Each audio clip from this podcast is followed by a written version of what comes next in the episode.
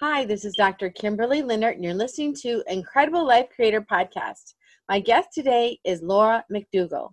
Laura Macdougall is a leading authority for senior women leaders in the nonprofit and healthcare sectors who are designing their next chapters in life, work, and legacy.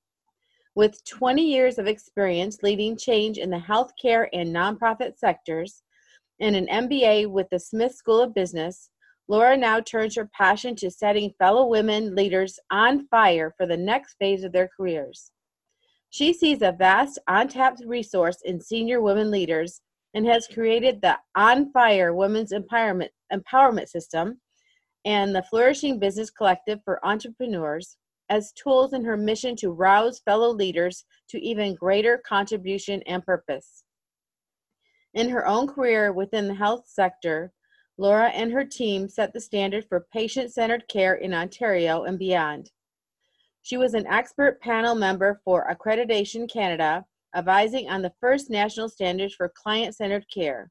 Laura has also held senior roles at leading organizations such as Cancer Center Ontario, Mount Sinai Hospital, Patheon, and Baxter, where she has been recognized with awards for excellence, including a Rising Star Award, amongst others. Frequently called on as a speaker and a moderator at conferences across Canada, England, and the United States, Laura presents on a broad range of topics from the patient experience to resilience. A lifelong volunteer, she is passionate about supporting youth at risk and in 2015 developed a resilience program for youth living in a shelter. Welcome to the podcast, Laura. Thank you, Kimberly. So nice to be here. Yes. So um, you have quite a history over 20 years experience. So I know everyone doesn't, they're not born doing all these things. So tell us about you. Where did you start out? Where you grew up? How you got to be where you are today? Uh, sure. Thanks. Uh, so I grew up in Toronto in Canada.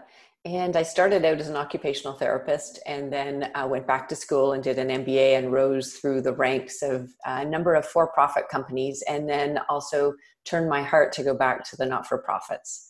Um, and then um, I had a number of senior roles in those positions. And then about five years ago, I had a role that so many people would have uh, actually love to have. It was um, leading the change across the province around the patient experience in the cancer and renal systems.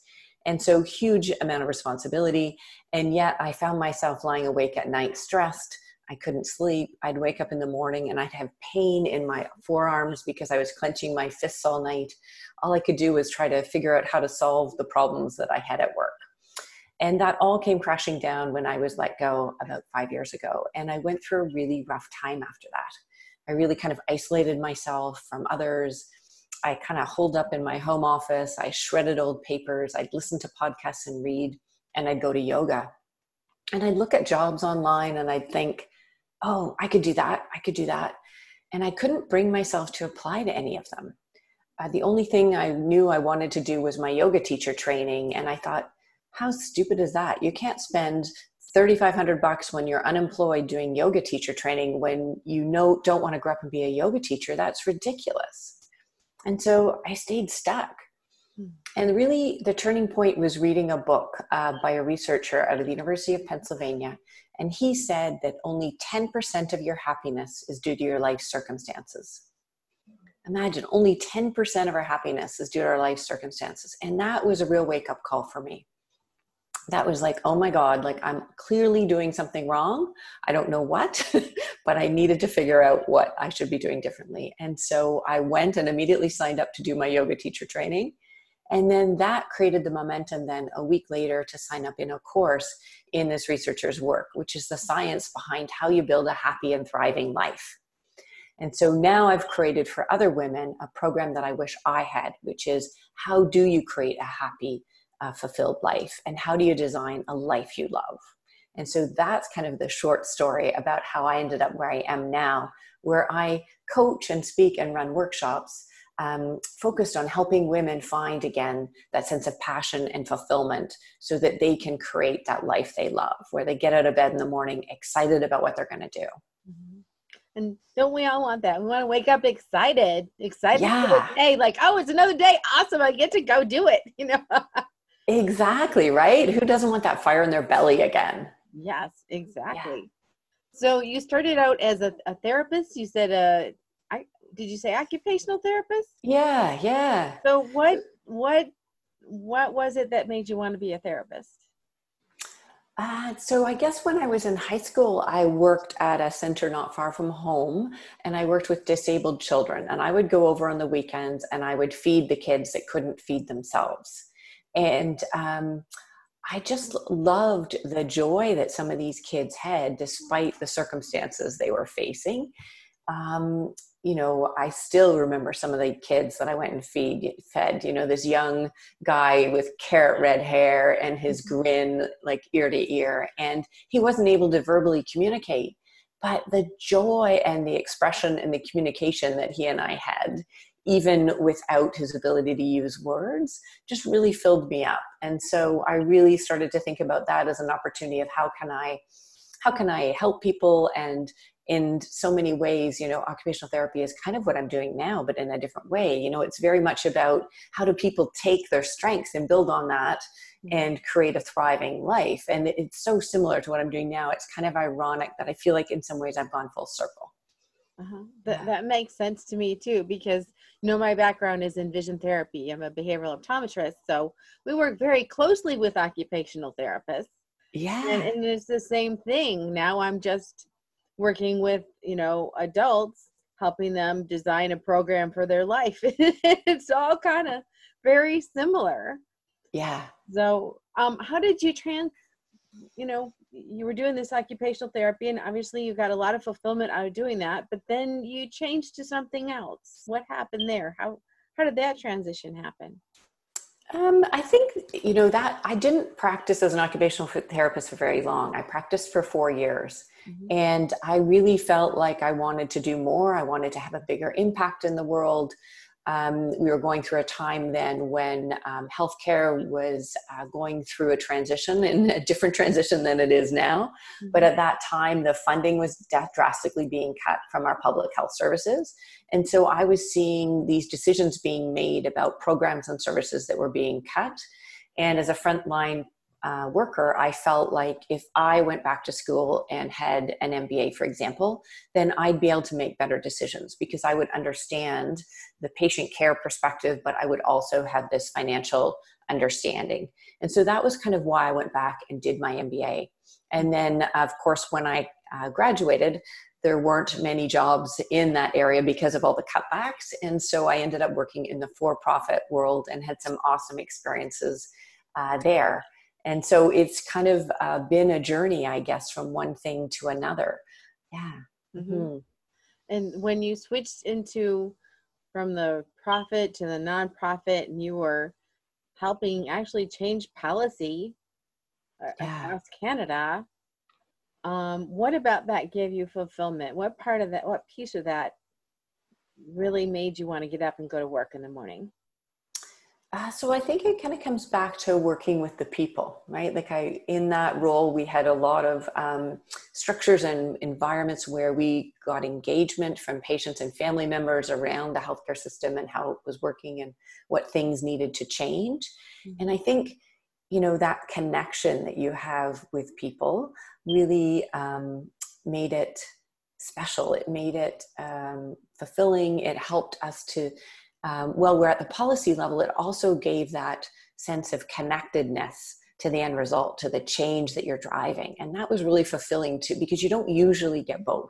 You usually have just the policy or just the patient care side of things. And so it was a really unique role in that. Um, having both of those perspectives really made it fulfilling. Yeah. That is unique because so many times you hear it's there's people in the office making policies, but they're not in the field.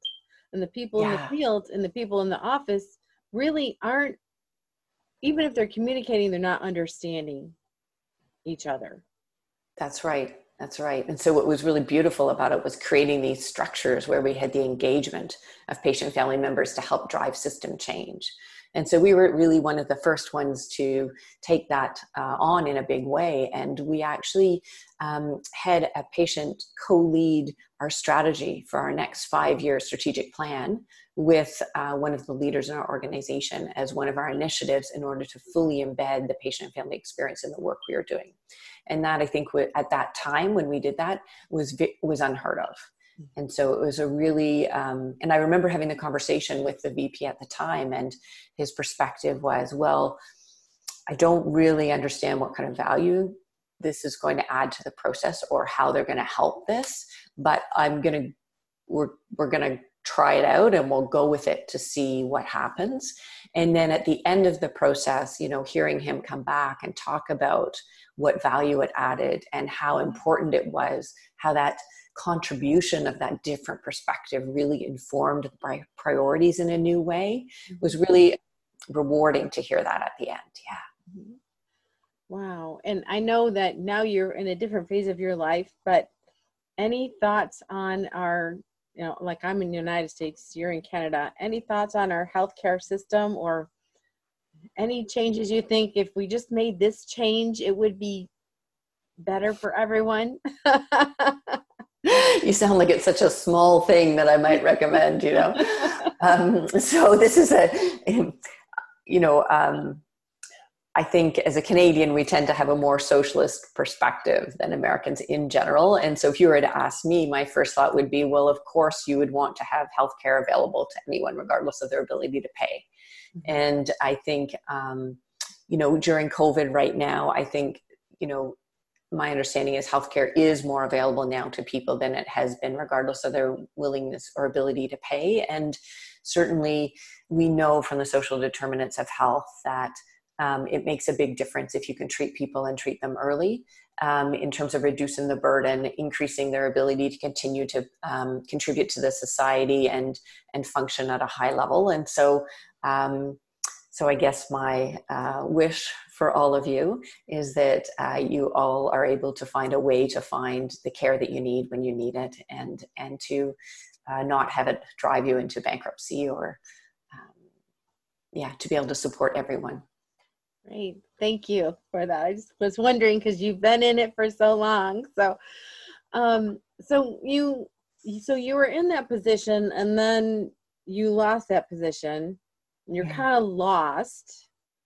and you found yoga, or I don't know if you've been yoga, been doing yoga for a while, but you found something that gave you joy and peace, and you pursued that. But then you still had to find something to create some income. So how did yes. that transition happen?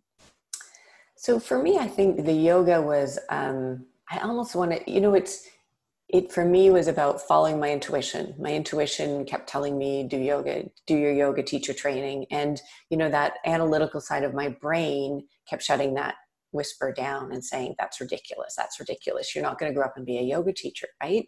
So why would you ever invest in that?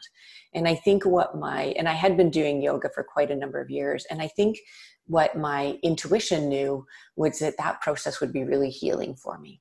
And it would give me a sense of community which i was missing. I really missed that sense of community at work. Um, and so it created for me a space where i was surrounded by other people who supported me and who we were going through this challenging training together. Mm-hmm. And the yoga itself i think has a healing component. And so that allowed me i think to shift my perspective to somewhere where i was more open to other opportunities and i was more willing to take a step forward even not knowing what the end point was. I think i was waiting till I knew what the end point was before I left the station, right? So it feel like we're going on a road trip and mm-hmm. why would I go anywhere because I don't know what the end point was. And I think what I learned from the process was mm-hmm you know you never know what the endpoint is and it's always changing. And so you gotta just take the first step and trust that the next step will become clear after that. And i don't think i had that knowing at that time. And it's only in retrospect i can look back and then also share that with the people that i work with is that it's okay to do something that doesn't on the surface make any sense because it might lead you to your next step which is where you want to go and so that was really what i learned was that the journey was one where you don't know the destination. And, you know, even if I think back when I started as an occupational therapist, how could I possibly have known that my future destination is where I am now? And yet I trusted and just took the next step right and mm-hmm. and i think maybe when you're younger you think you're taking the next step and it'll be something that you always do and yet you and i know from working with many uh, women and through our own experiences that that's really not the case that many people go through a number of significant transitions in their life and what they do changes you know often five or six times. And so mm-hmm. for me it's about letting go of that expectation that it's just one thing and instead of embracing this idea that it's a journey and it's not a destination. So where are you going to go next? Yeah. Yeah and um so you went from being like an employee for big portion of your life to to creating your own thing yes so how did that work in your mindset how did you trans translate that or transfer to that well, I would say that was a bit of a struggle for me. I certainly had no experience running my own business, had never done anything entrepreneurial in nature. And so I think that mindset also held me back that I didn't know how to do it, that I didn't have the skills I needed. And so, what it took for me was actually to invest in working with people that had been through it to have them teach me how to get there faster. And I did try it on my own for the first bit you know, didn't really make a lot of progress. And so it wasn't until I made that investment for, if you will, a coach who's been through it, who could coach me on the steps and what I need to do next and how to get there faster, that I gained so much more momentum. And so I guess my advice to people is if you're doing something new, don't be afraid to hire a coach or to help you out. I mean, if I think about it, when I learned to downhill ski, I hired a coach or an instructor to help me why wouldn't i do that when i'm setting up my own business right? And so now i'm certainly a strong advocate for um, having a coach. No matter where it is you want to get there if you want to get there further faster uh, a coach is an awesome resource to have in your in your um, circle. Yeah. Uh, yeah i totally agree because it just gets you faster. I mean even the example of this podcast. So i've been wanting to do a podcast or a youtube channel for a few years and I was looking for who would be the best coach. And I went through a lot of people looking and I'm like, no, they're not it. They're not it. And then I, you know, I actually learned with Brian Rose from London Real and he was the perfect coach. He gave us step by step and by the middle of our course we were already broadcasting. I'm like, this is the kind of coach I want. Someone who's been there, done it, and and, and he has and um, he's making a big impact in the world. So the the coach you choose is really really important too. Yeah yeah. And as you're saying kimberly it's so important to have someone that has that experience right? If they've been through it personally then that, i think that just gives them much better perspective to ha- understand what it is you might need at any certain point right? Mm-hmm. exactly. Yeah. so now when you have your own business and you're working with women leaders um, what how do you help them? What do you do with them? Yeah that's a great question. So i've developed a four step process that i help women walk through.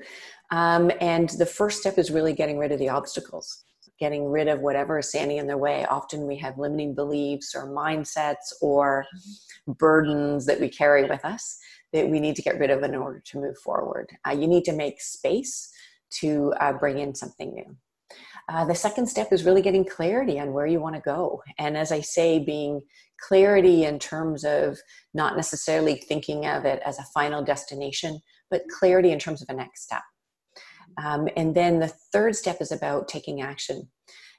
You need to build action and create momentum to test things out to see whether it's what really lights you up or not. Because often we try to figure things out in our head and that doesn't necessarily give us the answer. It's when our head and heart are aligned that we figure things out and when we're our best self. And so sometimes you actually need to experience it in order to do that. So that's the third step. And then the fourth step is really about creating habits for success. So, building momentum by ensuring that the habits in your day are supporting your future success in terms of where you want to get to. And so I do this by combining some tools that I learned from Tony Robbins' top trainer. I also have studied, as I mentioned, positive psychology, which is a science behind how you build a thriving life. And I integrate that with design thinking, which is how you solve a complex problem. And isn't our beautiful life a complex problem? Yes, it is, one after another after another. and so I've pulled all those tools together to help women figure it out. Um, faster than I was able to do it myself. And so that's the process that I lead women through. Yeah. Wow. So if if someone is in that position where they're, you know, they've loved what they've been doing their whole life, but now they don't feel as much passion or they're just thinking, I just want to do something new or I just want to have more impact. What are some of the maybe questions or things they should be asking themselves yeah, yeah, that's beautiful. So, some of the things that I actually get people to do is start a little diary that keeps track of the times when they're extremely energetic or energized by an activity that they're doing. So, noticing when your energy um, is high. So, what activity are you doing that creates that state of heightened energy? Um, because those are the clues that we need to unfold to follow.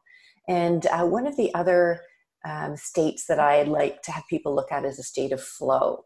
And this is a state where you're in a challenging task. So it has to be like very challenging, but not so challenging you can't accomplish it. So challenging it fully engages all of you, and that um, you lose track of time. So you go into this state where you don't feel either positive or negative, you just feel absorbed by what it is you're doing. And that's mm. flow state is also another clue about the types of things that would really um, energize you and get you on fire. And then, of course, we look at what things really perhaps uh, they're passionate about. And I don't always use the word passion because um, people often don't feel passionate about something until they've they're really great at it. So often you have to do 10,000 of hours of something to get really good at it. And then you get passionate about it is when you have that level of mastery. Mm-hmm. And so I don't always use the word passion because I'm one of those people that didn't have that passion and felt really frustrated by stop telling me to find my passion because I don't know what that is. and so, um, and so it's about um, piecing these clues together Mm-hmm. and um, and then using them to tell a story about what might be next for you yeah and that makes sense because I, I found that sometimes you haven't even been exposed to the next thing you're going to do. Yeah. You know? Yeah. if you're going to be a musician but you've never gone and, and heard someone play the piano how do you know that that's your next passion? So sometimes it's just exploring and seeing what things kind of light you up and then yeah. pursuing it in that direction. Because yeah it, it is. It can be very frustrating because i you know i tell people we'll find your passion but you're like well i'm going to work every day. I come home and i'm tired. And i'm not really passionate about anything when i come home because you know yeah. I, i'm just doing what i'm doing. And so it you do need that extra time to be able to explore or find something that you really really love Exactly. And I love your idea of kind of testing out things. Um, you know, I, I, often encourage people to find ways to kind of try different things out that they wouldn't normally. Mm-hmm. So as to create those experiences or that opportunity to see whether um, they're enjoyable or not, right? We might imagine that, you know, we want to run a cafe or something, but then realize that all the administrative work that goes behind that is not what you want to do. And so how can you find ways to either experience that by talking to people who've been through it and really digging into what it really is like to do it or how can you kind of get a side gig kind of doing that a little bit on the side so you can go in with your eyes open before investing your life savings in something that you may find isn't really what you want to do. So in the end it saves a lot of time and energy i think if you spend that time to test stuff out. Makes sense. And so when people are going through this transition you know, women and men kind of have had different roles throughout their lives. The women, you know, have usually, not always, but usually are the ones child care, house care, and a career. And then all of a sudden, when they're transitioning, they may not have those other two. The kids are grown; mm-hmm. they're into the grandkid phase, maybe. um, uh, you know, they probably have hired someone to take care of the house by now. So, how is it different for men and women when they're going through this transition? Yeah, so um, I'd like to just highlight that I actually think there's often a number of transitions in one's life, and so that I'm, you know, we, you and I have talked a little bit about kind of um, the 50-ish age as being a time of transition. And that is certainly true and i see that often with uh, the clients that i work with. Um, and yet i also see other transitions often happening in people's lives so i just wanted to acknowledge that. But mm-hmm. so certainly at that kind of middle age time i find that some of those things that you've talked about like the fact that children are often growing up they're more independent perhaps they're going off to university um, or college or moving out on their own I think it frees women up to think about what else might they might do. I think you know they carry much of the child rearing responsibilities on their shoulders. Um, and likely like in their hearts and so i think often i hear from them you know my role has very much been to look after my partner and my family and ensure that family unit is is strong and successful and that these kids grow up and then when those kids get to that stage where they're embarking on their own life, it's like, oh, now I finally have time to think about me. Like until now, I've been so focused on making sure everything else was okay. I didn't really have that time or that space or that freedom to think about what's next. So that's kind of one of the components. Is I see that as almost like a um, I'm not sure whether a lever is the right word, but it becomes a decision point or a mm-hmm. place in time where it opens up space.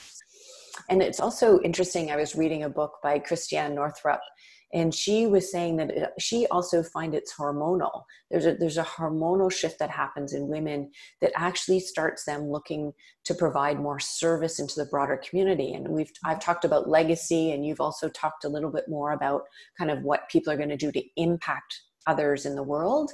And so she talks about that shift also being from the family unit to more the larger society. And so I think that's another big shift that tends to occur at this point. Mm-hmm. Yeah, does that resonate with the experience that you're having? Yes, it does. And um, and I've seen you know different people just like in your career, you shifted you know a few times, and there's some people that like they're serial entrepreneurs and they they shift and shift and shift throughout their lives. And sometimes they take on really different you know businesses and things like that. So there are different times of life when we're shifting. And i i know even you know maybe when people get into their 70s there's even another shift because we're wiser but we're just naturally we're slowing down a little just because we're in bodies and that's going to happen yeah. so then we change our perspective on even how to do things mm-hmm. or yeah. we're more creative in how to get things done absolutely so there's it, uh-huh.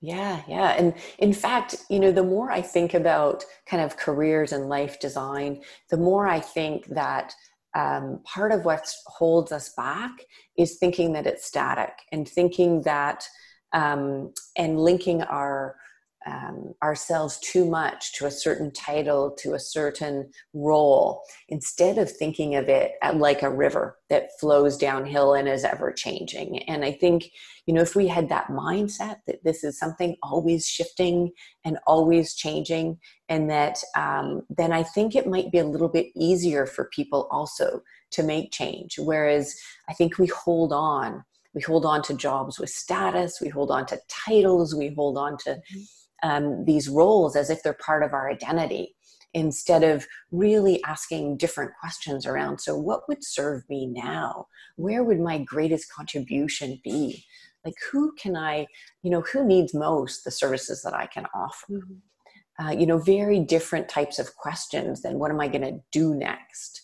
mm-hmm. um, and i think that that it really uh, one of the ways I used to describe is it, um, you know, often we talk about work as being um, hard, right? It's like, oh my god i got to figure figure out what's next and and what my next role is but what about if we looked at it with a bit more play and a bit more like we're going on a vacation and if we compared it to a ski trip and we said well i could go to austria skiing or i could go to colorado and they're very different mm-hmm. but they both might bring a sense of joy, but a different kind of experience. And if we thought of it work a little more like that, well, I have these two opportunities to do next, and they're both different. Which one might bring me joy right now, mm-hmm. knowing that, you know, in the future I might be able to go back to Austria, or I might choose that Utah's next or something. Like having this sense of play with it rather than this sense of fear that I might make the wrong decision if there's anything I've learned that it's not about making wrong decisions, it's just about learning from every decision. Mm-hmm. Each decision takes you closer to what's next. Yeah, and what lights yeah. you up. Yeah, it really does. And the other thing I wanted to bring up is, you know, there are things in our lives that we don't have control over. So, you know, when you lost your job, you didn't have any control over that. Yeah. Um, I was at a point where um, I I lost a position, and same thing. I didn't have any control over that but you can look at it two ways. You can look at it and say oh this is horrible. What am i going to do? Whatever. Or you could say oh oh this is an opportunity. That means all of a sudden i'm in this space where i have all these choices. Yeah i don't yeah. have that one anymore. I i can't choose that one because someone else chose decide, decided that that wasn't i wasn't going to get that one anymore. But i have all these other choices. So if when you get into that position, and many of us are there right now with all the things going on in the world, um, things are happening beyond our control. And all we can do is look around and say, okay, where's the opportunity? Where's the possibility? What can I do? You know, maybe your business has to go online now, or you, if you didn't have one, maybe you can create one. yeah, yeah. There's talents. There's talents, especially after many years. There's talents you have that you can share. What and absolutely, and what I really loved about what you're saying there, Kimberly, is this idea that you can reframe what happens to you, and you can choose to tell any kind of a story, and you can choose a story that helps you or a story that hinders you. And I think you know I learned that one the hard way. When I was let go, the story I told myself was I was a failure. Well, when you tell yourself you're a failure, it doesn't leave a lot of opportunity to create a new future. There's no hope in that. There's no sense of possibility. And so I had to learn, and it took me a long time to learn how to reframe that and how to tell a different story, how to say, you know, I, I didn't like the way that turned out, but I'm going to learn for it from it and I'm going to move forward anyway. Mm-hmm. And so, um, so for me, I think that's really important. And if you are having trouble reframing things, whether it be about a role or a relationship or somewhere that you're you feel stuck, that's especially when I think someone like a coach can really be helpful to help you with that, right? To identify when it is that you're struggling with what you're saying to yourself. Mm-hmm. And I'm fortunate to have a girlfriend as a coach as well, or more than one. And I remember very clearly uh, me saying to her, Oh, I can't believe it's taking me this long to get here. Like, what have I been doing with all that time? And she reframed it for me and said beautifully, she said, Laura, if you hadn't been doing all those things, you wouldn't be here where you are now. And I was like, mm-hmm. oh, right. Like, and so that really just shifted for me how I was feeling in that moment. Instead of feeling frustrated and discouraged, it really gave me a sense of hope and possibility. And so I'm fortunate that I had a friend that was able to do that, that also is a coach. And so if you don't have friends that can help you with that reframing, you know, consider a coach or a therapist or someone who can help you put it in perspective to allow you to move forward in a helpful way. Exactly. And um, now you have worked specifically in the healthcare. Now you work with, you know, everyone, but what is the importance or the treasure we get from just all that experience? Uh, just one, huh?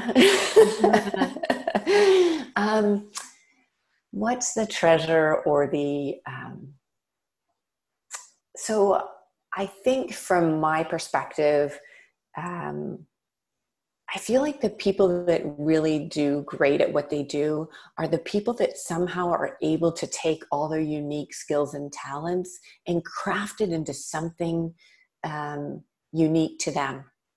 And and so I think in in my own way, what I've done is taken those skills I had as an occupational therapist, um, mm-hmm. where I'm looking at people's strengths and I'm looking at how they can use their strengths to help them uh, live their best life, where I'm using all the business skills that I gained in the business world, that I'm um, using my own experience and my own um, sense of, um, I guess, failure uh, to help people. So I, I, I show up with compassion because I've been there, right? I know what it's like.